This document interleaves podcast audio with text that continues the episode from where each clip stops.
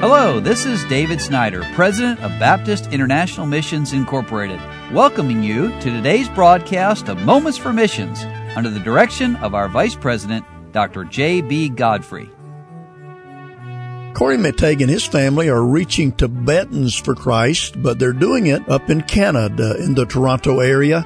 Brother McTague says, Wow, look at all those boxes. I exclaimed as we pulled up on our front porch. We had just returned from our last scheduled missions conference, and since we'd returned from Nepal, we'd been traveling furiously across the United States and Canada, and God had answered many prayers. He taught us many things. He allowed us to meet many new friends, and we'd gain many new prayer partners and financial investors in the future Sparrow Baptist Church of Toronto.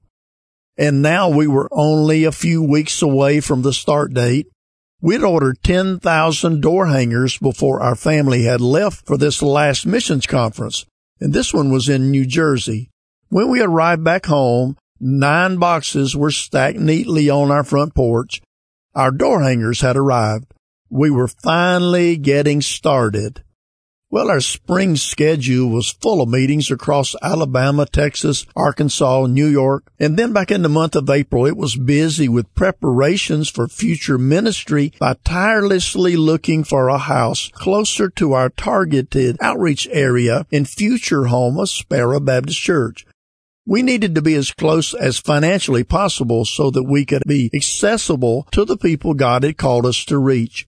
And God answered many prayers with a rental house that fit our needs. We will move in as soon as possible. These and other preparations were mixed with meetings in Ohio and New Jersey, and I also was blessed to attend the Bible conference at Faithway Baptist Church in Ajax, Ontario, where I met other Canadian pastors. We have been out for several weeks in a row now, placing invitations on doors in our target area of Toronto, and the response so far has been encouraging. We're just excited to get underway. Please pray for them. A Nepalese man here in Toronto, we were able to witness to him several times. His wife is saved and has helped arrange these meetings.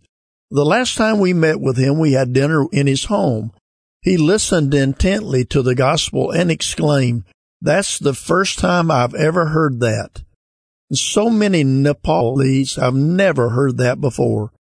He explained the whole time growing up in Nepal and then going to Hindu temples and performing the rituals that he always had questions in his heart about what he was doing.